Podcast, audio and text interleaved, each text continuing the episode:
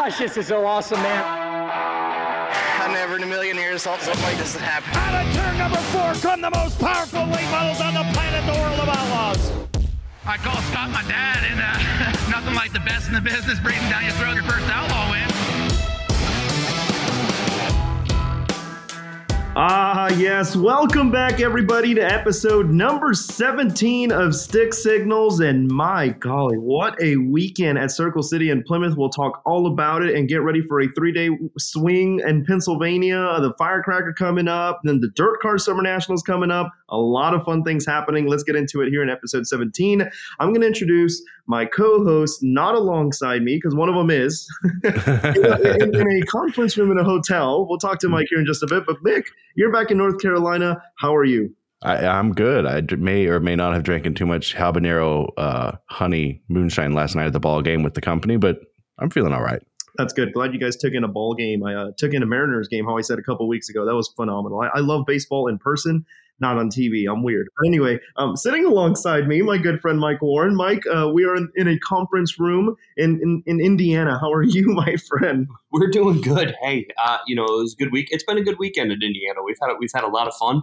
You know, uh, I'm, I'm looking forward, but we got a lot of racing coming up. Like it doesn't stop. That's what I love about this. And it's nice that I know you can't forget me this week because I'm sitting like three inches from you. Yeah, we really best buds uh, this weekend. Um, Circle City Raceway last weekend, uh, phenomenal. I thought. I mean, granted, yes, I know it's a new facility, third night on the track. One first thing I noticed when I walked up, the ground was very soft. The dirt was just very soft, and I was like, "Oh my, these these machines are heavy. It, it's going to be, you know, it's going to be very interesting." But it turned out to be a very good race. I think as soon as they smooth it out, I mean, it's going to be a phenomenal place. I thought it was a good night. It was a good race. Well, I think in one of the things too, you know, there was a lot of rain in here in the Mhm. Northeast as a Mhm. whole the last couple of weeks, and we saw it on our Super Dirt Car Series race at Lebanon Valley when there was a lot of rain. That, that that definitely contributed to the factor, but a very nice facility at Circle City. tell you what, the concession stands, no line. The way that they got it, no Oh, line, and they take cards. Nice. That is like a dream for someone who doesn't carry cash. So, but it was. You know, the food food was really good, Mhm. and it was you know it, it was a good night overall. And hey, um, oh, this is going to bother me to say this, but somebody called the winner at Circle yeah, City. he did. Last week on Stick Signals. I'm saying I, I said it, and and it, we were before the feature, and um, it was during the feature. And Mike points to me, he says, "God, I hate you." and you called it, and sure enough, I did. I told you Dennis Erb Jr. was going to laugh at you guys for not picking him. yeah, and he had a hell of a run. Did he start on the pole? I can't remember if he started on the pole or. Yeah, yeah, that was a great run. second, I believe. Moyer He started second. Moyer Yes, on- Moyer. Yeah. That's right. That's right. But yeah, he he took the lead there. I think Gustin got around him for a little while, but he took it right back. So So, so when we do our report cards again, we got to give him a little bump up there. He is back. yeah, yeah, yeah. He just he just aced a test. So and and the the smile on his face, uh, you know, I, like I've said before, I see all the pictures. I don't get a lot of Dennis Erb smiling pictures, and there's a bunch of Dennis Erb smiling pictures from last weekend, and I I think that's beautiful. It's just good to see him having a good time. Definitely. Uh, one thing I want to touch on. How about this? Making his World of Outlaw debut with Viper Motorsports, Max Blair, going for 2021 World of Outlaw Rookie of the Year next year. Max Blair finished fourth that first night. Had a good run the second night at Plymouth as well. I- I'm excited to see. Obviously, we talk about the rookie class this year. I'm ready to see him next year. What he can do. Yeah, he was very good, a good top five finish, and he was strong all night. But I, I- I don't want to focus on you know the future so much. We got to stay in the present when it comes to rookies. Ryan Gustin, yeah, heck of a weekend, and you know, if not for a couple cautions, if that if that race goes green to checkered Friday night, and obviously you know racing that's going to happen, you're going to have cautions. He gets his first career victory. I don't think there's a question about it because he. I will argue he was better than Dennis Erb, but the top went away late in the race. I, I I would agree with that. I think that he was he was definitely hunting Dennis down there, and then it just it sort of slicked off, and it seemed like he just couldn't get around him, and, and Dennis was able to hold it there on the bottom. Uh, lap traffic too. I mean, I think Gustin was just more maneuverable through lap traffic, and it's funny uh, in qualifying that that was the worth that was worth admission for all the fans. Sheppard and Gustin just pounding the cushion and qualifying, and they they did that all night. They lived and died by the cushion. That was their bread and butter, and they made it phenomenal. They made a phenomenal show out of it. But yeah, Gustin, I would say, is not far away from his first outlaw win. No, no, and you know and that that'll. I think that leads us. We can transition to Saturday night at Plymouth Speedway. He had another great run on Saturday at race won by Mhm. Rick Eckert, but and again he was looking on the outside, and a couple of times he got caught a little bit too high coming out of four. But He had a great race with Sheppard, Bruening. I think he caught up to the back of Heckenast for once. Marlar was in there as well. But it leads me again, as our good buddy Rick Esterman did, rub a dub dub. You can't beat Scrub. you got to use two nicknames in a headline. I like that. I, I thought it was good. I enjoyed it. It was great. I love headlines. um, Tyler Bruening that first night obviously didn't do very sharp, but he turned back real quick the following night and did very well. Uh, very good podium finish for Tyler Bruening, third. So that rookie competition is just is getting real. Um, another guy I wanted to touch on how you said scrub. How about this? Since August 2nd, 2017, last one I'll, I'll feature 2011 champ is back. It's good to see him. I mean, you got to imagine it's a little ch- a little challenging to be transitioning from you know this Ellen Murray Motorsports car back home to his original stuff. Like you know you can't really get a consistent feel for cars. He comes back and wins in a in a car that he's not so familiar with. It's good to see that team back in victory lane with the Outlaws. He was so happy. The one thing with Rick too, and I, I alluded to this, I think after Port Royal, you look at his finishes. He's he would not be 11th in points if he was running the tour full time. I think he'd be right up there with with Chevy and Matt. Yeah. To be perfectly honest with you guys, and he's he's probably had the third best stats out of everybody. Just he hasn't obviously started as many races at the end of the day. Farmers, even Farmer City, he was good. Yeah, he, he ran pretty good at Bristol too, didn't he? Yeah, I mean, he's been good everywhere we've gone this year. I mean, the only night, even Friday night at Circle City, he wasn't bad. No, well, yeah. I mean, he wasn't great. He wasn't up there. Uh, he wasn't a factor for the win, but he was he was not bad. And I'll tell you what, he had to show his veteran prowess because that may have. All right, you look at yeah, Eckert led all forty laps. It mm, he was on the wheel the whole time, and I'll tell yeah, you, for sure. Heckenast will be the first one to tell you Eckert drove a perfect race. If not, if it's not a guy that's used to that situation in lap traffic, Heckenast probably picks up the victory. That Plymouth feature, that whole show went so quick, and I mean, you guys were. I think the sun hadn't even set when the feature was over. I was out listening to music and happened to watch it on the Dirt Vision app, but uh, that whole feature was good. There was action everywhere. Well, that's a that's a, a, product of being the longest day of the year coming up, and us being like on the western side of the Eastern time zone. True, true. Which I, it took me a while to see that because I'm getting I'm looking at pictures on Twitter from the Northeast, and I'm like, why is it dark out? It's the same time. yeah, Indiana is Eastern time zone, right? Or is, is that right? Yes. Plymouth is still Most- Eastern.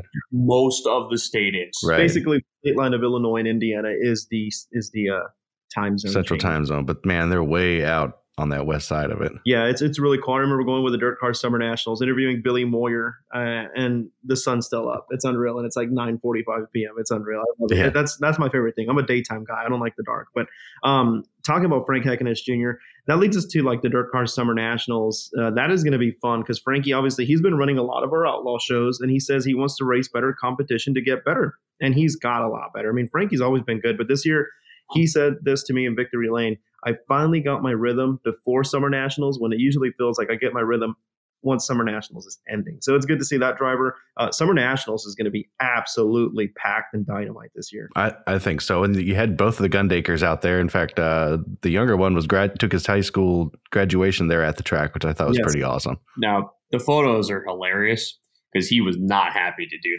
that. yeah, I'd wondered if that was pre-planned or if they just sort of popped it on him. I well, I, I think his mom was behind the whole thing. Yeah, No Yeah. about it. It, it was definitely Tammy wanted to do that. But, you know, mom being mom, she loves her kids. And that's pretty cool for Trevor to miss his graduation and be at a race uh, to race. That, that He's a true racer right there. Yeah, it says a lot about our sport and the personalities in it. This is just sort of what we do, right? We go race. Going back to Heckenast though, he has seven starts with the Outlaws this year. All seven are top tens and he has Wow. does. So Heckenast has been very good when he's ran with us so far this year. I mean, Wow. I didn't realize that. he's another guy. Like if he ran with us full time, I think A he, former he- rookie of the year. Ah, yes. I have to go back to the history bank for a second. but it, you know, he's the guy can drive, and it was no surprise he was up there, and he he was happy. I mean, he, he was like that frustrated happy when I talked to him after the race. But it's like, hey, Rick Eckert's been doing this for a long time. I knows what he's doing. I, I can't- I don't mind getting beat by him. I honestly didn't realize that Eckert hadn't had a win in that long. It, just just Right. seems weird when when Ruben mentioned that in Victory Lane. I'm like, really? Like it's surprising. Now he won, he's won races. Let's Sure, just not outlaw yeah. races. No, his last outlaw race being in 2017, that kind of shocked me too for as well as he's run. And I mean, as well as he's run his whole career. I mean, he's a 2011 champion. He knows about right, and he doesn't. You know, he obviously hasn't been on the tour with us in a couple years, but I mean, he runs with us frequently, so it was just it was surprising that he hadn't had a win in that long. Yeah, has a second win of the year, uh, one at Port Royal earlier here this year, which we talked about back at Port Royal. Uh, yeah, Scrub is great. I I just wish we'd see him full time again. If I'm not mistaken, I got to go back to the history books on this one. But he had perfect attendance with the Outlaws from 2004 to I think it was 2017 or 16, I believe. It was around wow. there. So yeah, it's really cool to see him, you know, hop in when he can. Yeah, he's a great personality too. He's a fun guy to have around. Let's give the top 10 in points. Uh, not much really shuffled up. Sheppard continues to be your leader now by 46 points over Chris Madden. Uh, Chris Madden did not use his primary car this past weekend, uh, trying to get the other car uh, up to par and up to speed. As that way, he has two good machines. So Madden second in points, Tyler Bruening third in points, Ricky Weiss fourth in points, Cade Dillard fifth in points, Ryan Gustins up to sixth. Uh, Dennis Erb Jr. seventh, mm. Boom Briggs ninth, and Kyle Strickler ninth, with Brent Larson in the top 10. That's the way your points are right now. Things are getting exciting as we get to the busiest part of the year. Yeah, it's about to get busy. Three races next week. And we should talk about speaking, we're heading to New York next week for one of now the two trips to the Empire State in 2021. Right. The Orange County Fair Speedway, of course, if you hadn't heard this week, added to the schedule Thursday, August 19th. And I'll tell you what, now I can safely say there is one track on the schedule that I have been to. it finally happened. Is that why we put that race together, just and so you could feel home at once? Probably, and we get to see the pro stocks in action with them, which is going to. Be- Ooh, that's showcase. The Northeast pro stocks are fun to watch, man. Yeah, I mean, uh, I mean, we, we we have a favorite pro stock driver. We are totally biased when we say this, but we have a we have a favorite pro stock driver, right, Nick? Yes, for sure. And I also should probably rephrase it: the dirt car pro stocks. Thank you. Not the Northeast. My bad the dirt car pro stocks. Good, good, good save. Good save. uh, going back to next week, State Line Speedway and Busti, New York, might as well be Jamestown. Yeah. And then the Thunder Mountain Speedway on Friday, June 18th, and then Saturday, June 19th, the late model National Open at Selinsgrove Speedway. And that is a big week for us too, because the right after that we're going back into the Firecracker, the 15th annual Firecracker 100 at Lernerville. Of course, we got a Super Dirt Car Series race in the middle of that yeah, too. It's it's the busy part yeah. of the season for sure. And you won't even be there. Uh, unfortunately, I will not be there because obviously I'll be on tour with the Dirt Car Summer Nationals. But uh, it this is the time of year where things are really going to shake up. Remember who won the Firecracker last year? The driver out of Robeline, yes, Louisiana, yeah. taking an off weekend this weekend, getting everything ready to go back to Pennsylvania and get that Firecracker trophy again. Cade Dillard. Uh, obviously, we talk about him being fifth in points. He is going to be a force to be reckoned with here these next couple weeks. Remember, he was telling us too on Friday night. He, his brother's getting married too. So congratulations to Caleb, who's a driver out of Louisiana as well. Yeah, yeah and Cade's a big family guy too. Obviously, his wife and his kids. Uh, Cade's just one of the nicest fam, one of the best dads you'll ever meet out there. Yeah, it's good to see him staying back home, taking care of family. As it is, he has to travel a lot from the state of Louisiana, and obviously we'll be in his home state at the Rev later on this year. But I mean, he's always away from home, so it's good to see him back home. I was going to say, if there's any guy that's looking forward to the end of the schedule more than anybody, it's probably Cade. Yeah, yeah. But for the state, where where is Robeline in relationship to uh, Monroe, Louisiana? Are they pretty close? I guess I have a computer screen. I could look that up. I mean, we don't race in Louisiana very often. I'm very tempted to try to make it down to the Rev. The race, the sprint car race, was amazing there, and uh, I got a lot of peeps in New Orleans. So Robeline is in between Shreveport and Alexandria, Louisiana. It's uh, it's not that far from Monroe. Monroe's right there. Yeah, Monroe. Yeah, Monroe's right out that way too. Bring your towels; they're gonna sweat all day. You'll get you'll dry off from your shower, walk out of your hotel room, and be sweaty again. It's no different to being in Indiana this week. It's, it's, it's it's pretty humid this week, and I am not gonna lie, but it's it's gonna be good. Uh, Mike, you're gonna have a busy weekend. Uh, fans could keep up to date with content from our drivers at the Dirt Late Model Dream, which you're yep. gonna take cover. Uh, what, what, are your kind of plans to cover here this weekend? Um, I'll be keeping you updated on how our guys do throughout the Dirt Late Model Dream. Of course, defending champion event technically is still Brandon Sheppard. Yes. Yep. So We'll see if the Rocket Ship can go back to back. Dennis Erb, see if he'll get. The only two guys that have won the dream so far. I'd love to see one of our guys step up and do it again. That's for sure. Yeah, all that content. Uh, race fans, make sure to follow us on Twitter at Dirt Car Racing, uh, on Facebook as well. I mean, Jordan's going to do a great job. You're going to do a great job. A lot of great content coming up from the Dirt Late Model Dream. Uh, Mick, you're busy with stuff back home too. I know you're swamped with a lot of great content. So uh, just keep it locked to our browsers. A lot of great stuff happening, and it's about to get busy, boys. I mean, this stick signals episode, Mick probably wants to, you know, pull his hair out because we're recording on the day of. So Raceman, you're technically alive. You know, yeah, like, you're listening to it on Wednesday. Yeah, basically it'll be out in a few hours, hopefully. Uh, but yeah, eight o'clock in the morning. But that you know, that's part of this show is that we're you guys are always on the road. I'm almost always in the office, and it's right. Um, well, next week, well, you're you're it, always on the road nine times out of ten but you'll you'll be on the road. We'll both be back in the office. But the week after that, I'll be in a hotel room in Albany. He'll be in a hotel room somewhere in the Midwest, and you'll be in Carolina. Right. So logistically, it's it's interesting, but we you know we we do our best to bring the best audio quality to fans and and stay engaged and on all those things. So, but yeah, it is logistically a little bit of a hassle. Yeah, definitely. We appreciate everybody very much for uh, sticking with us, staying loyal to Stick Signals. We love you all. And uh, I said, this is the official podcast of Dirt Car Racing in the World of Outlaws. We're going to talk a bunch of that this summer, from Summer Nationals Inside News uh, to World of Outlaw Inside News. Uh, we're just going to bring it to you all, and it's going to be a fun summer, and we hope you all are ready. And in fact, actually, both guests on this this week's episode are uh, held tour guys, Summer Nationals. Uh, we have Tanner. English on the late model side, and Nick Hoffman swung by the studio to, for a sit down, which is actually we could have gone for a long time with that dude. Yeah, Nick Hoffman's always a character to talk to, and he's he's going to be fun to watch this year. That seems to be a trend from guys out of the Mooresville area. and by the way, Nick Hoffman only needs 14 wins to tie the all-time winner, Mike Harrison, with the Dirt Car Summit Racing Equipment Modified Nationals. Can he get it done? Oh, I don't know. It's like Bab. Can he pass Moyer on, or tie him with 100 uh, wins with Summer Nationals or pass him? It's going to be a very interesting summer. He said in this interview, he said his goal is to, he had 13 wins last year, which I believe was a record. Yes. And, and he wants to uh, best that by one at least. But we also he he didn't read the competitor notes and still thought it was eight races for the points and it's twelve. So that was breaking news to him in the in the moment, which was kind of funny. You know, mm-hmm. like oh crap, I got to run them all. Drives me nuts. What's that? They don't read the competitor notes. Drives me crazy. Right. Drivers read your competitor notes. All the notes are there. That is that is a promoter's nightmare when race fans call, "Hey, how much are the tickets? Hey, what time? What yep. time do y'all start?" Like it's literally on the flyer, on the website, on the Facebook, on the Twitter, on like like just please. Yes. read a little. Not that we don't appreciate your phone calls to the office, and right, but but but it, it, like if I don't post it, all right, that's on me. Hey, yeah, yeah, yeah.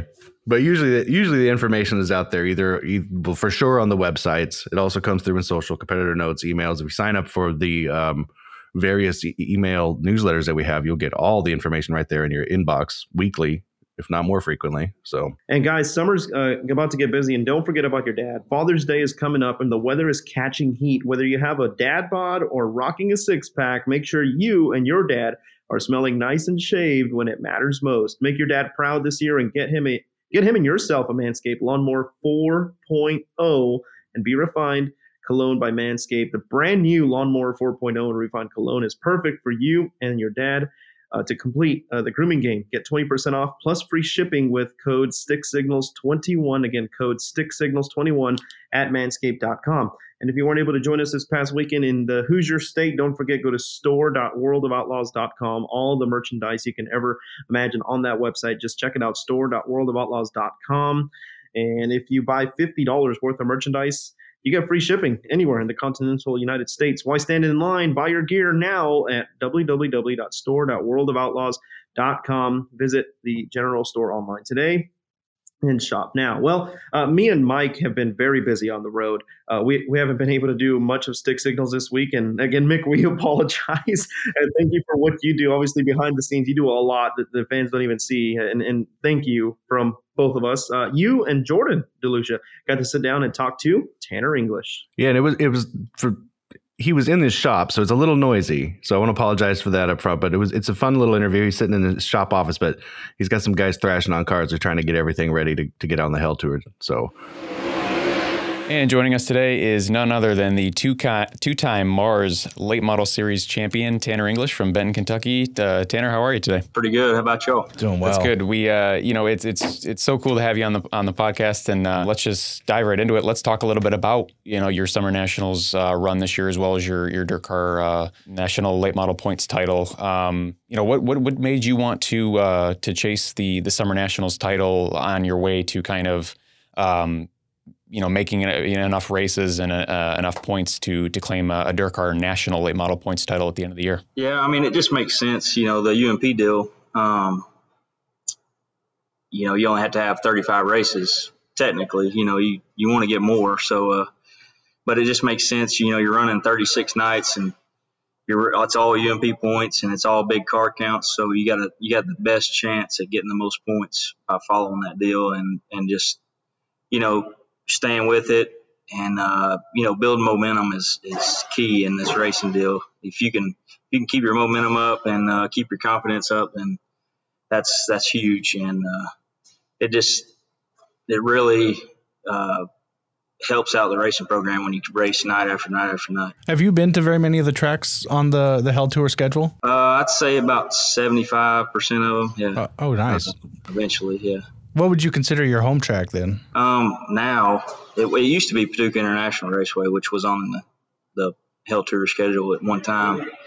Um, that was my home track, you know, technically, but now I consider it Clarksville Speedway is probably my home track. It's it's within an hour where I grew up, so it's it's pretty close.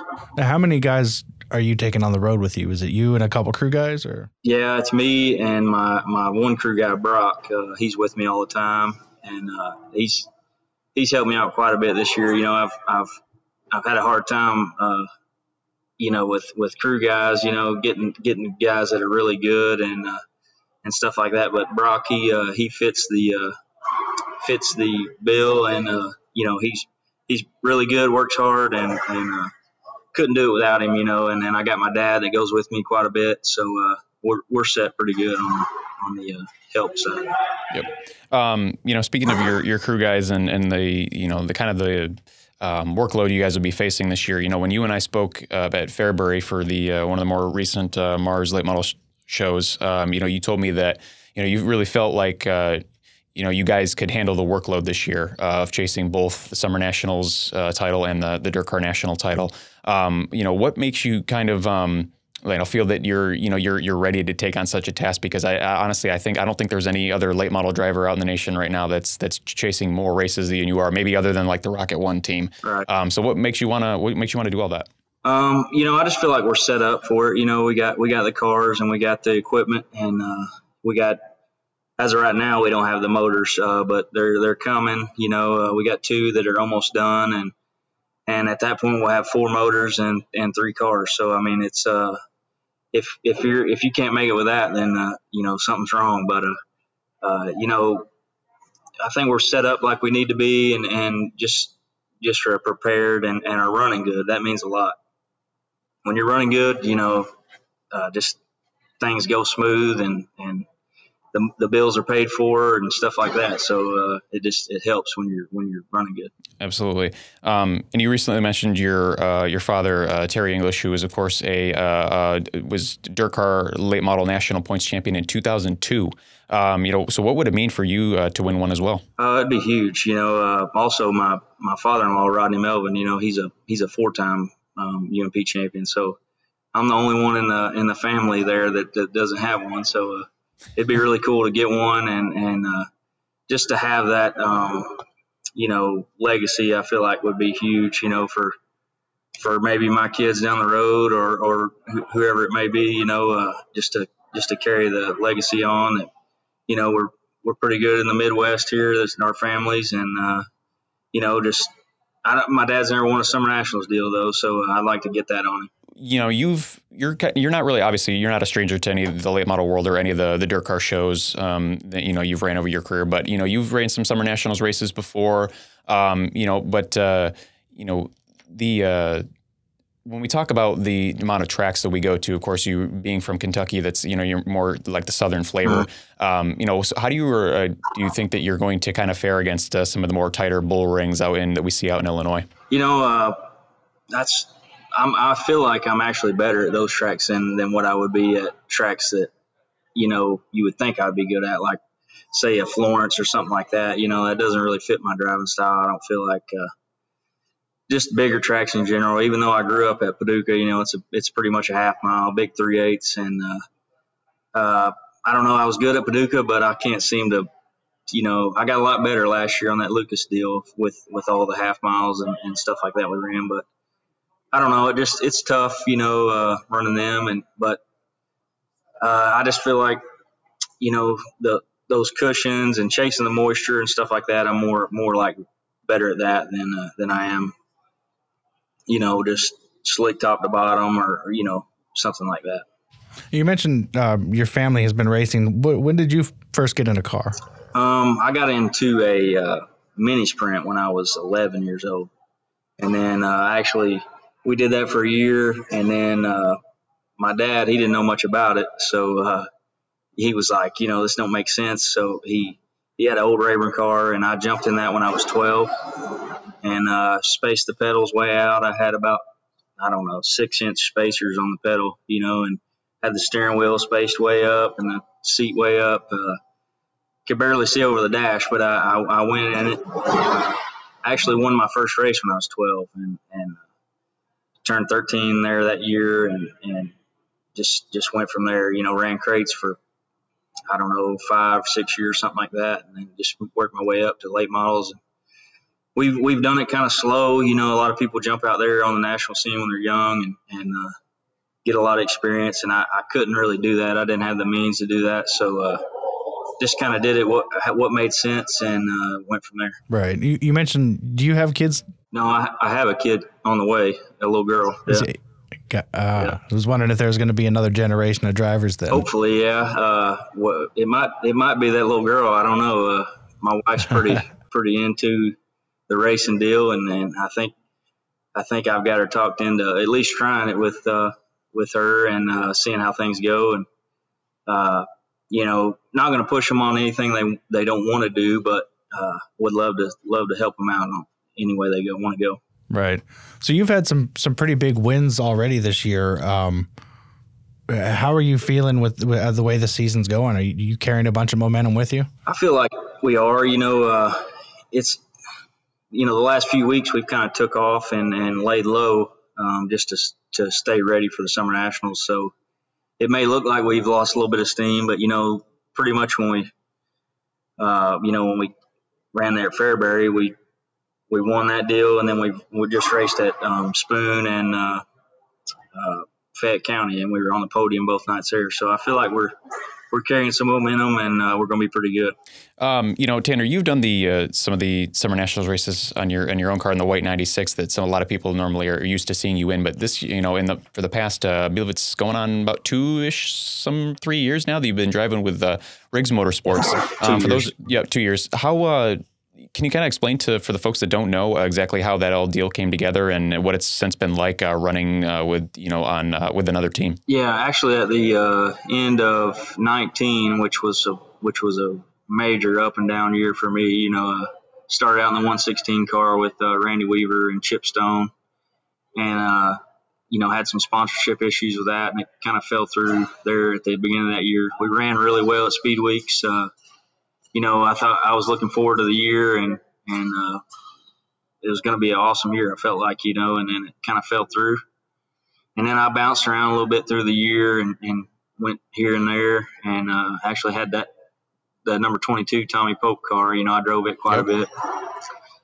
And, Big wreck at Fair uh, Farmer City in the Illini one year. I remember that. Yeah, Farmer City. Yeah, we led half that Illini 100, I think, and Sheppard got me there halfway. But uh, you know, uh, that year was so up and down, and then uh, I got a call from uh, Scott there at the end of the year, Scott Riggs, and uh, he just, uh, you know, he said, asked me what I was doing for the next year, and I said I really have no plan. And uh, he was thinking about starting a race team back up. You know, they've raced in the past, had um, Shirley's drove for him, and, and Randy Korte's drove for him, stuff like that. So, uh, and my dad's actually drove for him in the past, but uh, had they had set idle for a little bit and uh, hadn't done anything, and and uh, you know I live up in Benton, Illinois now. You know, uh, up here right south of Mount Vernon, so uh, that's actually where they're located too. So he just he knew that, and it kind of worked out where uh, we could work something out, and I could work at the shop full time and just do this full time. And, and man, it's been a blessing for sure. It's uh, it's it's allowed me to focus on racing a lot more, and uh, you know, just I just feel like I'm we're a better team and and are better prepared for uh, to go out and race against big big teams like we do. So uh, you know, it's been a it's been a really good deal, and uh, you know, I'm I'm excited for what's to come. What's what's he like as an owner? I mean, with his experience, does it make it kind of nice? He kind of knows what you guys need and, and things like that. Definitely, yeah. Uh, you know, it's awesome to uh, have somebody that knows what what goes into it and what it takes to win. So, uh, you know, if if uh, if I need something, I just you know I ask and they they they usually give it to me. You know, uh, pretty much everything everything we need is uh, is here. You know, uh, we've got the tools to win races. We just got to go out and do it. Absolutely. And I think uh, final thing we got to address, you know, you're taking on the Hell Tour for the first time, um, you know, ever to plan the whole, run the whole thing. And what a time to do it. 36 races over what, 68 days or something like that. That's incredible. Uh, you know, how does that kind of whole sit you? I guess it's kind of figures that, you know, you come to, to make your first uh, Hell Tour strides full time and then you've, you just, you know, Sam and all the gang pop plops all these races on top of you. yeah, exactly. No, I, I'm definitely more of a fan of, uh, you know, crunching it all together and getting it done. But uh, this is, uh, it kind of works out, you know, definitely this year because uh, uh, my wife's due there in that break. So uh, it'll it'll work out, you know. Uh, hopefully the baby comes, you know, at the right time. right. Yeah. And so uh, you don't ever know, but uh, you know, we'll we'll play it by ear, and and uh, if she comes early, we might have to uh, miss a night, you know, and that's fine. Uh, you know, by the way the points are set up, so uh, That's allowed this year.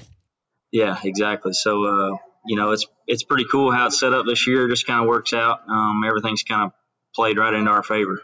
That's right. So, you know, like race fans, we've got 36 races. Everything starts off uh, June 15th at Brownstown Speedway in Indiana. Uh, if anybody's in the area or thinking about coming out for a week or so, it's definitely going to be the biggest uh, kickoff of the summer for the biggest uh, and best late model modified racing in Indiana. So, Tanner, thank you very much for joining us today. We appreciate you having you on Stick Signals, and uh, well, good luck to you for the rest of the year. Thank you. I appreciate it. Tanner English is ready for the Dirt Car Summer Nationals. He he's been racing a lot the past couple years, and he is going to be back on tour. Past 16 champions for the Dirt Car Summer Nationals all come from the land of Lincoln, Illinois, baby. Those Illinois bad boys. But this year he's trying to stop them from Benton, Kentucky. Can he get it done, Tanner English? The thrill from Mooresville, Nick Hoffman, who's been very fun to watch with the Dirt Car Summit Racing Equipment Modified Nationals, joins us on Stick Signals now. He joined Mick and Jordan in the studio. Well, joining us today here on Six Signals is another Dirt Car superstar. He is the only uh, six-time Dirt Car Nationals UMP Modified champion, Nick Hoffman. Nick, for, thanks for joining us today. Yeah, I appreciate you having me. Um, you know, we talk about getting ready here for the Hell Tour. We are now just under, I believe, uh, well, it's Tuesday, so we are just one week out from the start of the Summit Racing Equipment Modified Nationals at the Brownstown Speedway, June fifteenth. We're going to start it off, and uh, well, you're coming in as the uh, the defending champion, so I know that's uh, I got to give you some some positive thoughts about the places we're going to. You've won it. She's probably half of these places, and um, you know some of the the new places that we're going this year as well. I'm sure you're excited to get to. So, uh, preliminary thoughts about uh, the tour before we get before we get started. Yeah, for sure. Um, next week's gonna be a pretty good week for us. I've wanted every one of these racetracks next week. Um, so yeah, I'm pumped up to go. Uh, everything's pretty much geared up and ready. So uh, obviously it's a grueling tour, and you gotta have everything go your way, and you gotta have plenty of spare parts and and body panels and everything else. So just trying to get everything geared up right now, and um, it's going pretty smooth. So uh, yeah, next week should be a good one. Brownstown's one of my favorite racetracks in the country, and uh, normally you know that place is the first one on the schedule, and it always gets rained out. So. um, so hopefully we get that one in this year. Uh, be pretty good, but uh, Peoria, you know, Tri City, uh, Fairbury, all those places have been pretty good to me. So I was able to pick up a win at Tri City uh, two weeks ago. Uh, so got some laps there. So um, feel, feeling really confident about you know going into this year. Um, you know, we've uh, we got a lot of new tracks coming on. Of course, the, the Michigan uh, tracks that we that uh, some people you know get to get out to. Others, maybe like yourself, kind of it's a little bit farther away. But uh, you know, being originally from Illinois, you've like you said, you wanted all those tracks in the first week, so your you know your your uh, confidence is high, and, and that's good to see. But if you uh, kind of take a look at any of the other new tracks that we're going to on the schedule, like that Knox County Fairground Speedway, that's that big flat half mile out there. Yeah, yeah. So I've seen like one or two races at like that place. Um, and I feel like that uh, kind of right in right in my wheelhouse as far as big sweeping momentum type deal. Um, so yeah, you know, I'm always excited to go to new places. Uh, I've been fortunate enough to kind of race all over, pretty much from Mississippi over this way.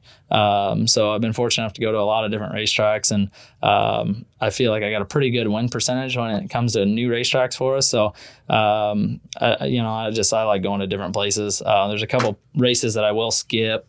Um, just as far as places that I, I might not run very well and and want to save my equipment. So uh, the nice part, the beauty of the the modified deal is only taking your best eight nights. Um, so you can kind of pick and choose. But we, you know, we're racers. We're, we're going to be out on the road racing, so we'll hit as many of them as we can. You know, speaking of which, you know, we normally we do take eight, but this year we remember we're taking twelve. Um, See, I didn't know that. See, that shows how much I pay attention. yeah, I, was say, I mean, we're I mean, we're doing 36 this year, so of course Sam and the gang had to kind of up it. So we're taking 12 this year, but it doesn't matter to you. You're going to go out and, and race just the same. So, um, you know, what what races uh, on your calendar do you have kind of circled? I know we're going back to Belle-Clair, which is, I mean, that Yeah. was like almost home track for you, right? Yeah, that was home. Belbo was home for me. So uh, I was actually talking about that yesterday. Was like I'll probably skip Macon this year. I did it last year and just. I suck at Macon. You know, Oh, it's just, yeah. You know, it's not not in my wheelhouse. I So- did wonder why you were so far down there. You really, I mean, Harrison was just, I mean, he's just yeah, so good yeah. there. I mean, but- like you, you got your five or six racetracks that you can pretty much chalk up that that Harrison's gonna win. You know, and that's for sure one of them. So, um, you know, he's tough everywhere we go, but um, that place I just suck there. Um, but I am excited to go back to Belleville because one, that is home, and I watched Dad win a lot of races there, and that place can get to the point where it gets so slick and you can idle around that infield, and it's really fun when you got that top side there, and then the the bottom gets so slick and slow, you're almost like idling, you know, around the bottom. So. Uh, yeah, I'm excited to go back there. Uh, any of those hometown tracks, Pevely, uh, Tri City, those places. Um, I really look forward to going back to. And two, um, now with the alliance with the Allgaiers, uh, anytime we get close to Springfield, I can stop there and work on all my stuff. And uh, I'm actually going to be back in the seven car a little bit during Summer Nationals kidding. too. So uh, I'll be in my car mostly, but we just built them a brand new car for Justin, and I'll be the first one to drive it. So they're preparing it right now, so I can run a couple nights in it, but uh, I'm not sure which which nights that'll be. do you know which uh, races uh, Allgaier's planning on doing this year? I don't know if he'll do any. Um, you know, just being busy with the NASCAR schedule and getting closer to the chase and, uh, and everything, their playoff deal. So uh, I don't know what his plan is. Uh, last year, he really enjoyed just watching Dirt Vision, and we were running really well, so he enjoyed that. But um, I'm not sure what his plan is as far as racing. Um, Kelly Kofsky is the manager of the motorsport side at Allgaiers, and he's been driving it a little bit, the car that I raced last year. Uh, so he's been running Spoon River and Lincoln and places like that, and been uh, running really well. So uh, that car is still running running really strong. And then uh, we built him a new one, so I'm gonna try and get all the bugs worked out of it and uh, get that thing dialed in for Justin again. Gotcha. Now, of course, we talk about Justin Allgaier and you with the, the elite chassis, um, both having you know competed so well in many many places, and and we the number one place that comes to mind when we think of that is is Florida Volusia Speedway Park. Yeah. Uh, another dominating performance by you this year, picking up the win, uh, picking up a couple wins, I think, and Yeah. then uh, Justin overall winning the uh, the uh, the Gator Championship on on was it Monday, Monday, night there. yeah. How special was it to, to see him win in a car that you built? Yeah, for sure. Um, he he was really good all week, but that last night there was just like way better than all of us. Um, I run second or whatever to him, and um, he he was just way better than we were. But um, yeah, it just it means a lot. It says a lot for you know our company and, and everything we've put together there at the Elite Chassis deal. Um, our cars are running really strong all over the country right now. So, um, but to get a guy like Justin who says you know he runs maybe ten races a year and get in that thing and you know Volusia is is probably one of the toughest shows in the country that we go to. You got eighty or ninety cars throughout the week, and for him to run as strong as he did and then win the big night, um, it, it says a lot. How were you able to get such great, you know, speed and and uh, get your car so dialed in at a place that's so far away from home from where you originally grew up to racing the tracks? Because I mean, and not to, to say that I know what every single track is in Illinois that we Yeah. could like compare it to Volusia because I think that's kind of its own animal. But how is how is it that you were able to kind of get this stretch of dominance after racing so many years in Illinois? Yeah, so um, a lot of it is, you know, everybody talks about the Illinois bull rings all the time, and I'm a decent bull ring racer, but the bigger racetracks is where I feel like is where I really make my strides. Um, and even in Illinois, your bigger racetracks, say like Spoon River, uh, Granite, you know, Tri City is a little bit bigger racetrack, but those are the places that I feel like I'm way better. um, so Volusia um, just fits right right in my wheelhouse of um, making speed. I feel like where I uh, work the most is just making my car run through the corner fast.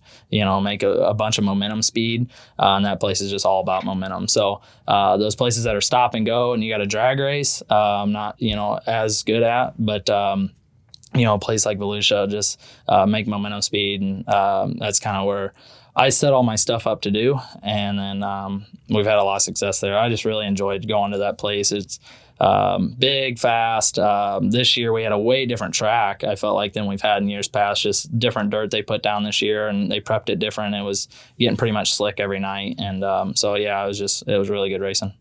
So there was a little bit of controversy at DCN this year with the bodies on your car and stuff. And you you were I read an article where you were very upfront about the things you were doing. Yeah. Putting a bubble here and, and this and that. Talk a little bit about about your R and D process and how important that is to your chassis program. I mean, at the end of the day, you're trying to sell race cars. Yep. Yeah, so basically, um, you know, there's a picture that's went around multiple times here of my car in the wind tunnel, you know, and that was that was the year that UMP got rid of spoilers, which you know we know that was five or six years ago now, um, and really at that time, I don't know what it costs now, but at that time, it was decently cheap to do the one tunnel Mm-hmm. deal. Um, you can put your car in A2, which is in Mooresville, not even two miles from my house, and it cost me 400 bucks an hour. Right. And I got four hours worth of time, and I split it with another guy. So I mean, like 800 bucks. People spend 800 bucks to go testing. You know Mhm. what I mean? So everybody kind of complained that I was spending all this money. I was like, really, I didn't spend that much money. It's just trying to benefit my deal. So we learned a lot there. And, you know, I'm pretty open about that whole deal is, you know, when they got rid of the spoilers, we lost with full sail panels, we lost almost 300 pounds of downforce. It's like a 300 pound guy just jumping off the back of the car, Right, you know? right. Um, so, so yeah, we lost a lot of rear downforce. So then you go into, well, what can we do to regain this? And there's only so much you can do to regain rear downforce, you know, um, with no kind of wickers or anything like that. So we went into like trying to make side force and trying to keep the air attached and keep the air flowing across the car better and all that. And that's kind of what we we focused mainly on.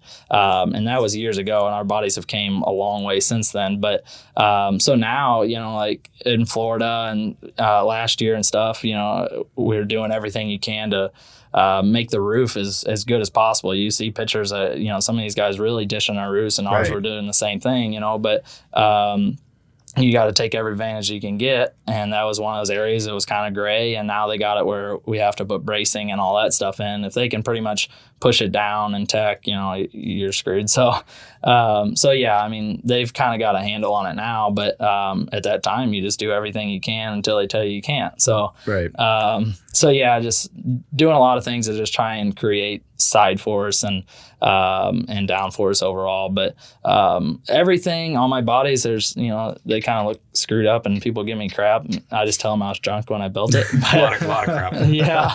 So I get a lot of crap for it, but everything on that body has a purpose. Like I manipulate panels. I do. I spend a lot of time. Just everything has a purpose, Right. and I think, man, you, even you go to these Illinois bull rings and stuff. Pretty much everywhere we go now, we're running at least fifty to sixty mile an hour. You know. Um, and you stick your hand out the window at 50 or 60 mile an hour, you know, yeah, you can feel what that's doing. yeah, so it it makes a big difference. Um, putting new bodies on your cars, having your stuff, um, you know, in tip top position uh, um, shape every time you hit the racetrack um, makes a big difference. And two, as far as sponsors and appeal and everything like that, we always clean our car every single time it comes off the racetrack. It just makes a difference uh, as far as trying to get you know sponsors and people sitting in the stands to buy a T-shirt. So Yeah. um, we we really uh, work hard on that. And so, I mean, when I got into the to NASCAR, I started in NASCAR working on K and N cars. Those those were the the twisted sister bodies still. So like I Yeah. I get going for every little bit that you can get. And my kind of thing with rule books is, you know, it's like channel buoys. As long as you're inside the buoys, you're good. Like you don't necessarily want to be all the way over here or over there. But I, I just the biggest secret in, in motorsports is that there's not really all that many secrets. You know, like Yeah. as soon as one other person knows, everybody knows, and then they just gripe about this guy doing it. It's like, get out there and do it, man. Correct. Yeah. So um, that's that's what I always say is don't be the guy that sits there and complains about it. You know, you you have sheet metal at your shop, go build it. You know, Yeah. it doesn't take much. Yeah. Uh, you know, even if you don't do as nice of a job, as long as it you know it uh, fits the template and and uh, does what it's supposed to. I mean, is what it is. But yeah, I mean, like back in those days of the NASCAR deal, um, you see, you know, what they were doing with like the left front fenders and you know smoothing the right front fenders, and late model guys are doing the same thing now. But um, I see all that stuff, and um, I spend a lot of time on my bodies, and uh, they just keep making rules, which is fine. But Yeah. you just you just find another way to achieve it. You know. You sort of remind me a little bit of uh, like like a Kenny Kenny Weld of the uh, UMP modifieds, like him and Gary Balough of those the Batwing cars. Yeah. Like, we just figured it out. Don't be Right. mad about it. Yeah, Syracuse 1980. It was the, Yeah. the whole the whole RDO Super Dirt Week. Yeah, and I I get a lot of talk about my bodies and stuff, which is cool. Um, it just it helps publicity, but uh, but yeah, I mean, we work hard on it, and um, I feel like that's one advantage we got at, at a lot of you know bigger racetracks we go to, and um, it all it's all legal. Everything we do is completely legal, and I get I I will tell you, I get my car teched every single night, probably t- tougher than anybody. Sure. And I've seen you do it. yeah, and I, I'll change whatever they want me to change. It's just you know, obviously, I'm going to show up there and push the limit, and then they'll tell me, you know, you got to change this and that. And I mean, at Terre Haute, there a couple weeks ago, I was cutting on sail panels and stuff at the racetrack, but it was just like, you know, Terre Haute, we're going to use everything we can get, and they didn't tell me I got to change it, and I'll just change it. Do you think that um, suspension wise modifieds have sort of plateaued and, and, and it's into the body now, or No, not really. Um, we're always still working on our suspension side for sure. Um, so a lot of that just trickles down from late model stuff, what guys are doing on some late models and uh, things that they've done in the past, and it ends up trickling down to us. Um, so being fortunate enough to run some late model races and being into that market too, um, you know, just being around it helps me a bunch with my modified stuff. So um, yeah, it just the suspension side is obviously where you still make your grip and uh, right now i feel like we got a lot of mechanical grip and our cars turn really well. So um, i think the biggest thing um, people work too much on just making rear grip and mechanical grip and then they don't steer very well. And so when the track slows down and gets slick uh, is where our stuff really shines because we're making good me- mechanical grip in the rear but our cars can cut and steer across the racetrack. So uh, it's something that i really focused on throughout the years and um, they they made a rule for our right front lowers now, which has kind of gotten out there. So we had to go to work here in the last two weeks here and and um, and and work on some other stuff on the right front, and it's not going to hamper us at all. So I'm pretty pumped up about that. You know, I think the being a, a PR guy for, for Dirt Car, you know, we tend to much like the other uh, folks in the PR world, we tend to have to uh, manage a lot of like messaging and and kind of like uh, fan reactions and fan opinions. And we know that you know you are no stranger to social media, um, just like I am, and um, I think a lot of the things that we I typically see on a regular basis is a lot of complaining about Hoffman. Same thing when when you know people like you know uh, you know Jeff Lika or Mike Harrison you know dominate all these you know for all those years uh, in in Illinois. You know you, you- it's it's common for people to kind of get bored of a winner all the, all the time. So how do you kind of manage you know the uh, negative kind of opinion? What basically what do you have to say to all the Yeah. kind of the haters out there? Yeah, I mean, it is what it is. It's what makes our sport go around. You know, when Scott Bloomquist walks across that stage and you get half the people boo and half the people cheer, I mean, it's what makes it cool. So uh, it don't make, you know, bother me at all. The people that, you know, hate on me are the motivators. You know, you got to, everybody says that. It's cliche, but um, that's what you got to use to just keep pushing to make sure you stay on top. And um, so I just, I enjoy it, like especially on the social media side. I think people see a different side of me that they don't really ever see, uh, especially on Twitter. So um, I really just uh, kind of say what I want on there, Yeah, and some right. people love it and some don't. But um, Take it a is what page it out of is. Kenny Wallace's playbook. Huh? Yeah, hundred percent. I mean, Kenny, he is the guy that does not care what he says. Oh, right. You know? Oh yeah, And he doesn't, people- he doesn't work for it. NASCAR Fox anymore, so exactly. it, don't matter. Yeah. So, and I've hung around him enough the last uh, couple months. So,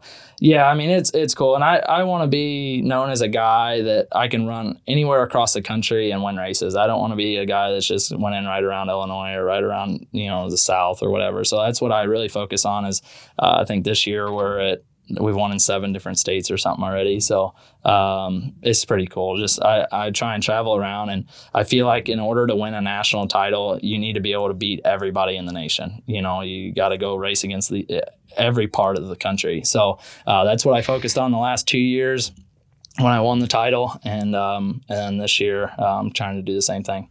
So when you got here, you just mentioned that you you're leaving today, right? You're going. Yeah. You're going to run a late model at the Dream. T- Yeah. Talk a little bit about that. Yeah, so I'm pumped up to, to go back to Eldora. I went and ran the Johnny Appleseed last week. Uh, ran decent. We we showed some speed there. Um, so I'm excited to go back and run for the Hatchers Auto Sales. It's a Team Zero car. Um, be teamed up with Scott again. So um, I'm pumped up to work with Cody Summer and Scott on that program. Um, let's see how it goes. I mean, I, I feel like we got a pretty good, you know, hot rod. I just myself not making enough laps in late models the last year here.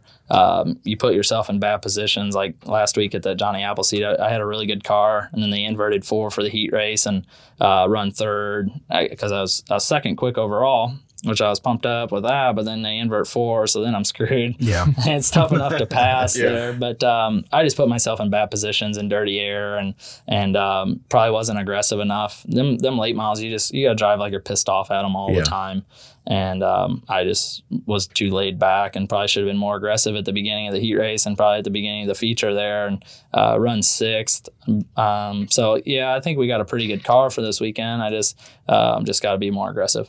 Now, um, you know, we have guys like Tyler Bruening and Gustin and Strickler that have made these jumps from modifieds into late model. Will we ever see? Is that a career projection you think yeah, about? I mean, or- so everybody asked me that, and I don't know. Just the late model deal is fun. It's great, but um, unless you're doing it full time, Yeah. it, it for a guy like me, I can. It sounds screwed up, but I can make more money racing modifieds. Yeah. Wow. Um, really? Yeah, just because you know I'm building cars and you know I got my business and stuff that runs really well. So, um, uh, you look the way I look at it is say most of these late model guys are forty percent uh, of winnings. You know, some guys are thirty, but forty percent. So there's a ten thousand win show pretty much everywhere, or you know any week in the in the country somewhere. So if you don't run third, say if you, say it pays three three grand to run third, you know, and then you're forty percent, you only made 50, you know twelve hundred bucks, fifteen hundred bucks, or whatever. And I can make fifteen hundred bucks running my modified pretty much anywhere in the country every Sure, week, you sure. know. Right. And so, and I'm hundred percent. So you know, obviously, I got my my fees of traveling up and down the road and that, but my dad's my engine builder. Um, you know, and then I'm, I'm on really good product deals with a lot of different companies because I buy so much product. So, um, so my cost of racing at a modified is super low. Like a night for summer nationals, if as long as nothing goes wrong, a night will cost me three hundred bucks Wow. and race for fifteen hundred. You And know, What's what goes into that 300? um, we'll put on one tire a night normally for that deal, sometimes two. Um, and then some racing fuel and then whatever it costs for toter fuel. But most of these places are close enough. It's um, unfortunate with our, our president, our gas prices are kind of high, but uh, so it's going to cost us a little bit more travel up and down the road this year. But um, it's it's not bad. You know, it, it's decently affordable, and then you can race every single night and string it. You know, if you string enough good finishes or wins together, uh, you make decent money. And then at the end, if you win the championship, it's another five. So um, I got you know some pretty good sponsors that helped me out on on the Summer Nationals tour, and I couldn't do without them. But um, that's why I feel like it's just more reasonable for me to stay modified racing, uh, especially with my business. That's my career. Um, whenever I do quit racing, but uh, right now I feel like I'm in my prime age of of being on the road and racing and winning races. So I need to stay out there. How many guys do you have out there running elite chassis right now? Um, I don't know exact number, but I'm we're, we got over hundred cars out there racing right Nice. now. So that that alone is just a feat to keep up with Mhm. bumpers and A frames and shipping parts on Monday and and all that. Um, it's it's tough to keep up with, and then my phone's obviously blowing up every day with people asking questions and and this and that. Like yesterday, we spent all day just setting up a car. He drove down from Indiana. We set it up, and he, he went back home. But like it's just that's um, a full time gig of just trying to keep up with all that, and uh, we're drop shipping parts every day and shipping stuff out of the shop, and then uh, trying to you know keep my ducks in a row on my race team as uh is a lot. Right. Do you do you ship clips out, or do people have to come to get a clip? Yeah, so on? like Kenny Wallace just tore that car up like a month or two ago, and he had to bring it down here, and we Yeah. we put a front stub on it and a whole body in about two days, and he went back home and went racing. So um, yeah, it's a lot of work, um, but yeah, we're we got two uh, fabricators in the shop working. I got one guy that just builds bumpers and A frames and stuff, and then I work on the jig a little bit and build some cars, but lately I just focus on um, assembling. You know, like every every car that's ever left my shop, I've pretty much assembled everything on it. I do all the bodies myself, um, and really, you know, like I'm hand cutting all that stuff still. None of our stuff's water jetted, so uh, we have gotten to the point where all of our tubing on our chassis stuff is CNC bent and laser notch. So that sped us up a bunch on the chassis side and, and made us more repeatable. Um, but as far as uh, the assembly and, and bodies, I'm still doing all myself, and um, that takes you know the body stuff's what takes so much time. But um, as far as you know, building bumpers and all that type of stuff, I've been building front bumpers, just trying to keep you know ahead of everything. But you know, as we're so far behind, like right now, as far as chassis sales, I'm already into next year on stuff. Wow. So, um, and two, I'm gone racing. So every, even though I got guys at the shop, the chassis stuff slows down because you know I'm gone. But um, but it's just uh, I want to be on the road racing. Have you had any issues with the the shortages? I was up talking to Mark Richards a couple weeks ago, and he and he Yeah. started stockpiling some parts ahead of time. Yeah, um, yeah. Just you know, there's a lot of pieces that that uh, come from China on the front ends of a modified. You know, like the spindles and the center links and all that type of stuff. We're still just using just stock GM stuff, and it's all coming from China basically. So, um, so yeah, we struggle to get spindles. Spindles are a pain, and that's something that people knock off pretty Yeah, regularly. yeah. You know, um, center links are getting to be a pain. So just just small stuff like that. Um, the price of tubing has skyrocketed, and the price of aluminum has skyrocketed. I mean, you know, we were paying fifty five bucks for a sheet of aluminum last year. This time, now we're eighty five. You know, so it just it sucks. Um, so you got no choice but to drive the price up. But um, yeah, just everything has uh, gotten more expensive and and tougher to get. And then obviously it's tough to get anybody to work nowadays too. Um, you know, we're seeing the Hoosier tire sort shortages and stuff like that, and um, hopefully that don't become an issue for us uh, in these coming weeks of summer nationals. Do you think with like things like spindles and and drag links, I mean, is there an opportunity here to to manufacture them here? Yeah, I'm sure there is. It's just the cost. Like you know, up. like we're we're paying a hundred bucks for a spindle from China, and it'd be probably two or three hundred to get it Sure. made here. You know, it's Yeah, just it sucks. But um, Are they forged? A forged spindle? no, it's or- just a cast. Okay. just a junk cast spindle, and they're not like you know they're not made like they used to be made for Pintos. You Yeah. know, back the old Pinto cars. So you go out there and touch something or you look at it the wrong way, it's pretty much bent. So yeah. yeah, it sucks. But um, you know, if you keep beefing things up, something else is going to bend. You know what I mean? So that's just one of our weak points, and you'd rather put a hundred dollar spindle on than a two hundred fifty dollar lower. You know? Yeah. Um, you know, speaking of all these different parts uh, on cars, uh, it kind of brings up a uh, something for me with the, the techno how the kind of the technology in these cars has changed. You know, you mentioned you know you uh, dirt car once got rid of the spoilers that we had on the back, and now you're Yep. looking for other ways to get downforce. You're a three time dirt car summer nationals or dirt car summer nationals champion. Uh, what was the difference between you know your 2016 race car and the one you're building for this year? Yeah. So, um, well, really, so you seen me run Bristol in that car that was from 2012. Um, that car, literally, the only thing I did was pulled it. You know, um, I had it sitting on a jig outside at my house, and I pulled it off that jig, stuck it on the actual main jig there, put some shock mounts on it and some four link brackets, and that car raced. And I felt like I was competitive enough to win that deal. I just didn't put myself in the right positions, and we broke some um, had a mechanical failure, but. Um, so what we were building then is still pretty much what we're building now. Uh, we've cleaned a lot of stuff up, made stuff nicer, a little bit lighter here and there. But uh, like my 2016 car to now, um, we got some. Obviously, our shock stuff has changed, um, and but really like our right front, left front, right rear springs are all the same, and our pull bar spring, everything as far as that is all uh, exactly the same. So um, it's kind of funny because like Kyle Hammer's running really well um, in the Illinois area right Mhm. now, and he's basically running what I was running back then. You Wow. know, and he's um, just like his left rear geometry and stuff is exactly like what we would have ran back then. So um, I feel confident like any of that stuff. You know, still could win races and, and be just as dominant. It's just uh, we've moved on to some different stuff, and uh, whether it's better or not, I don't know. But obviously, we're winning races, so you don't change too much. Do you have a lot of the like the late model type uh like suspension parts in your car right now? Yeah, as far as um, you know, bar locations and stuff like that is is really similar to what they're doing on late models. Um, but uh, obviously, our cars are pull bar versus a late models a lift arm car. So, um, and like our pull bar geometry has not changed since I started my business. There's a lot of things that actually hasn't changed since I started the business, as far as um, pieces that we bolt on and that type of stuff, and it, which is hard to believe, but. Um, this it's one of those deals if it ain't broke don't fix it and we've never had to mess with it so um, yeah it's just there's a lot of little trinket things that you can do here and there um, just spending time on your stuff. A lot of it's just especially you get into this summer nationals deal is maintenance and making sure you stay on top of your stuff because you can you can head down the drain pretty quick on uh, just not staying on top of your equipment.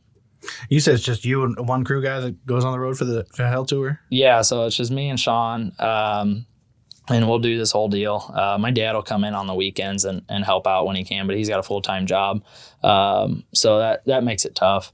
But um, he, he when he comes in, he's kind of like I would call him my drivetrain guy. So he's the engine builder.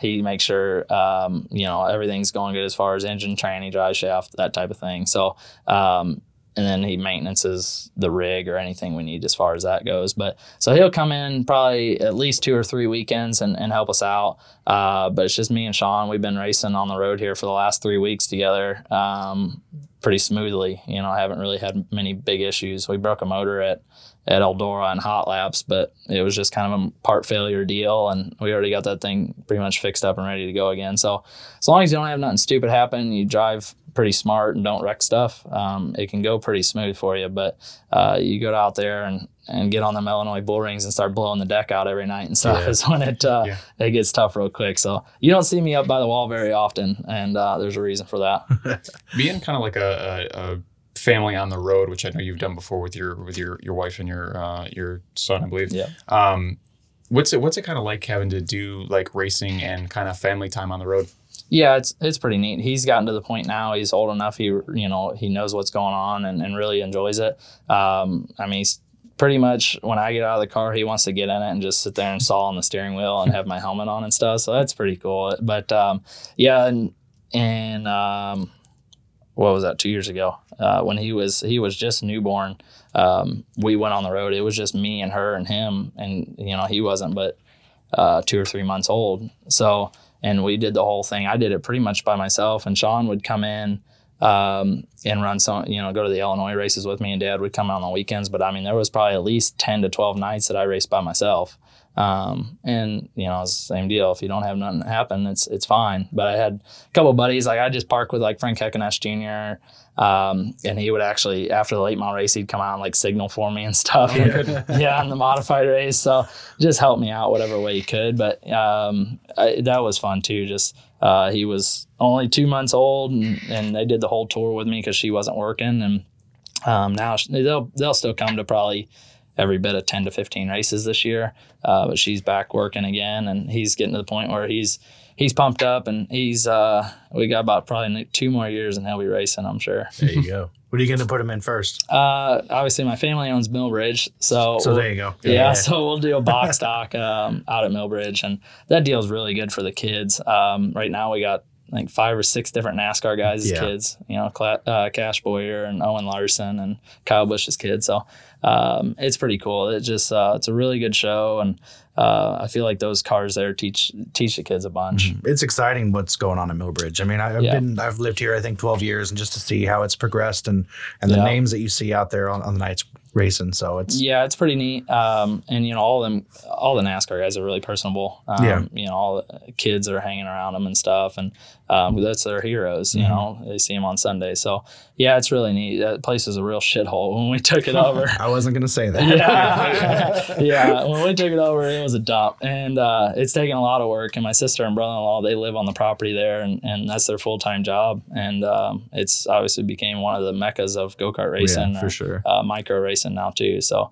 I've been fortunate enough to race a lot out there, and um, I won the Speed 51 Open big uh, outlaw kart race there Right. three years ago. So that was that was really cool um, for me. That was one of those deals that I'd ran a couple years and been close but not good enough, and was able to win it. So um, I enjoy racing out there a little bit. I, I crashed an outlaw cart the last time I drove it, flipped one pretty big, and that was kind of the end of my outlaw cart career. Oh, was it your car or was it somebody No, else's? I, I always drove for somebody, Oh, boy. and um, just got wheeled getting into turn one, and I went for oh, so it wasn't your fault. No, Oh, I blame it on other people, huh? yeah, I took for, I took a pretty big shitter there and just um, destroyed that thing. And it hurt. Like I still feel it like in my back and stuff. But um, I was just like, yeah, that's probably enough for this. You know, I'm Yeah. not making a living racing outlaw cars and Yeah. just having fun. So. Um, so yeah, I just uh, they're running some micro stuff, and I, I'm gonna run a couple micro races probably, and uh, throughout this summer, I'm actually going to run a couple midget races too. So Oh, no, good. um, yeah, I just I enjoy the open wheel world, and um, I want to run some midget races to get ready for Chili Bowl. How many races do you think you run in a year? Do you, do you have a calendar? Uh, I don't really, and I don't even know. Uh, obviously, summer nationals we do summer nationals, but like two weeks ago, if you would ask me where I was racing next week, I'd be like, I don't know. Yeah, you yeah. know, I just kind of like pick and choose. But um, I would say, you know, we'll be close to ninety races. Wow. Yeah, I would say So somewhere about around there. Rocket One races Yeah. per year in the late model world. Yeah, because I mean, we knock out basically ten or twelve in just February, and Yeah. we nowadays you don't stop till December. You know, so Yeah. um, and then you get mid midweek shows, and then if I'm out there racing at Millbridge or or a midget or anything, I try and race everything I can. Um, it, it only makes you a better race car driver. You see that with Kyle and and those guys that, Yeah. that run anything and everything. So um, I try and race as much as I can, and um, I'm really excited to do some midget racing. I think uh, them race cars really fascinate me. I was able to do Chili Bowl this year and um, and ran decent, you know. So I just feel like I need to be more prepared going into that. Was that your first time in a midget at the Chili Bowl? That Bowl? was my second time in a midget. I ran Little Belleville Be- uh, at Belle-Clair, so that was the first time I ever ran a midget, and then I ran Chili Bowl. So uh, I ran one POWRi race and run six, and then ran Chili Bowl and and um, broke a throttle linkage in my B main. Had to run the gas with my hand, so that was pretty. Uh, How did you do that? yeah, so basically the linkage comes out by your knee, and uh, the linkage fell off of the gas pedal. So you just pulled the. And so I figured out what was going on because the caution came out and the gas pedal just went straight to the floor, just Oh. fell. And so I was just idling around there. So I was reaching down and the rod end came out of the linkage. So I was first trying to screw it back together, but I couldn't figure out if it was right hand or left hand thread. and so I couldn't get it put back together. And they go lights out, we're going green. And I was in a transfer spot, you know, in the B. So I was like, well, I just run the lever with my hand. And uh, it was only like two or three laps left. And I, I missed it by one spot, but I just was That's not that's not pretty smooth with the impressive. controls. That's yeah. like that's like driving a race car like a tractor, man. Like a tractor, Yeah. got like a throttle. That's yeah, crazy. those things are tough, you know, because you give her too much gas, you just wheelie. You Yeah. know? Oh so my God. yeah. So I was just like, because at that time I was running the top, and then that happened. I was like, I'm not going back to the top because I'm gonna yard sale this thing if I do that.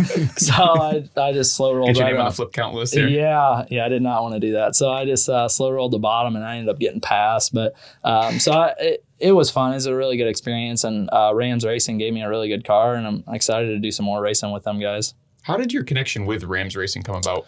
Uh, Jeff Taylor there, um, which is Rockwell Security. They're on my modified. Um, he he's followed me throughout the years, and you know, about four or five years ago, I didn't really know who he was. I knew what Rockwell Security was, and I've seen him on a bunch of different race cars. And um, I think I seen him at Chili Bowl, and we got to talking, and that was like three or four years ago. And he was like, "Man, like, why are you just walking around here? Why don't you got a ride?" I said, well, I, you know, I never really pursued it, but I would like to do it. So uh, then the year after, he was talking about wanting to bring a backup car for me, and uh, just nothing worked out. So then this year, he was like, for sure, we're gonna make something happen.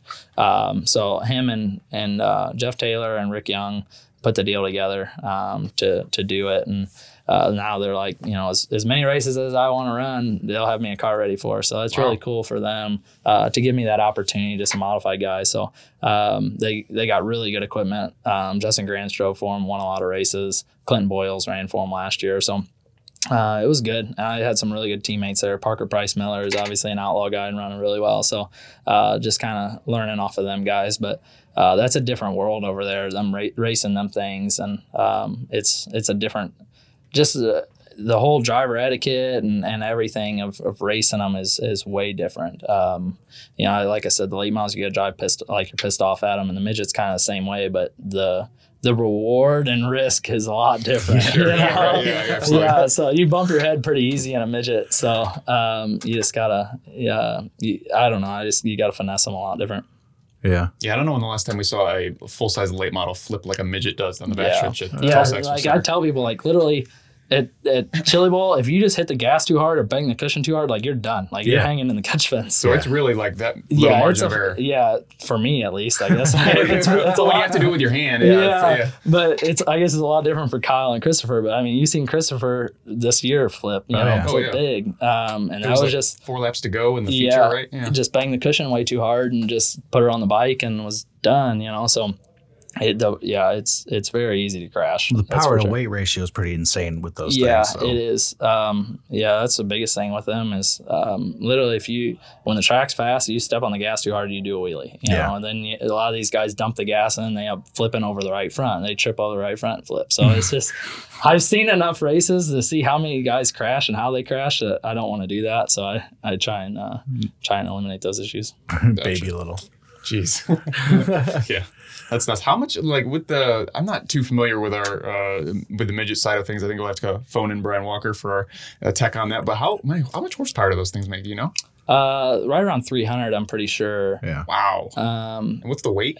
uh, I don't even know if they're 1400 or 1200 or Really not much. Yeah, that's I not don't- too much. I, yeah, I have no clue. I think a sprint car is what. It's 14. fifteen hundred. Yeah, the driver in the 1500, car. 900. So Chili Bowl, there? Yeah. Chili Bowl's no weight limit. There's no scales. It's no weight limit. So So as light as possible. Light as With possible. the pieces yeah. on there you want. So- yeah. I didn't know that. Yeah, so you they do everything they can. Everything's tie and carbon and stuff like that, and you basically got a horse jockey driving it, whether it's Yeah. Kyle or Rico or one of those guys. So, uh, I so don't know. Ross Weiss drove one one time. Yeah, he did. Yes. Did, did you see what happened to him? Yeah, he he up on his head. Yeah. That's So, funny. Hey, yeah, you got some t-shirts out of it though. yeah, for sure. You see Ross Weiss t-shirts everywhere. Yeah. Like, no kidding, really? yeah, I do all the time. Like it's just funny because everybody knows Ross, you know, and, Mhm. and all the stuff he's done. And that was pretty cool for him to get out there and do Yeah. it. And the biggest thing with Chili Bowl is the the different drivers that come in to do it. Mhm. You know, um, from IndyCar all the way, you know, obviously the NASCAR guys, but um, guys coming from across the pond and stuff. So that was really neat for me to uh, interact with a lot of those guys and uh, enjoy watching them race. Is it the most race cars you've ever seen in one place at one time? Yeah, for sure. Um, I've been fortunate enough to go there and watch for quite a few years and and probably drank a little bit too much and have a good time. But um, that's part of the chili bowl, and it's just um, if nobody's ever been like that is one deal. You it don't matter if you just show up and go to Thursday, Friday, Saturday. You know you got to at least see Friday and Saturday of that deal. Um, especially Saturday, start racing at 10 a.m. and, and race all Yeah. day. Um, so it's just it's quite the spectacle to see that many cars and um, all in the one into one building there, and the way they flow through the program, and it's all done right. Sure. How do you take to the Michigan tracks? Those are, I, I honestly, I think two of my favorite unexpected tracks of last year for going to all these tracks for the first time was Tri City and Merritt. Yeah.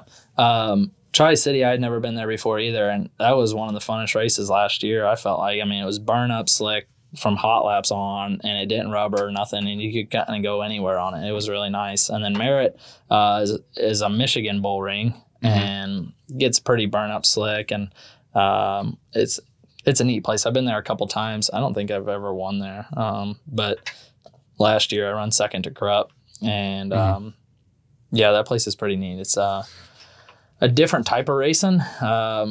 Flat, super flat on the straightaways, and like one and two is pretty banked. Three and four is kind of flat. It's um, it's a different, a different character for sure. Well, thanks for taking a bunch of time out of your day to do this. I know you got to Yeah. get your shit together, and get up to Eldora, but you got anybody to thank? Yeah, I mean, obviously, all my product sponsors. Um, Fox Shocks, uh, NASCAR Technical Institute helps me out on, on my motor side.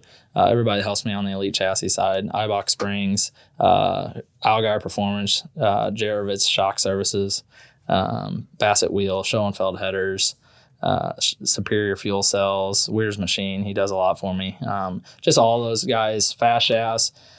I'm lucky enough to, or fortunate enough to work with a lot of great companies that uh, we don't really have very many mechanical failures. Mm-hmm. Try and stay on top of that. But uh, this deal here coming up, Summer Nationals, you got to stay on top of it and uh, make sure you don't have any issues to, in order to win that championship. And I'm glad you told me it was 12 this year. Yes. So, yeah, yeah, yeah. You uh, can't take as many races off as you think you can. yeah. So I won 13 last year, and that was, I guess, the record or whatever. So Yep. I'm shooting to try and break that. I, it's what um, next week's gonna be a big week for us. I think uh, we got some really good racetracks next week, and um, just try and get it started off on the right foot. And I, I would really like to beat that 13.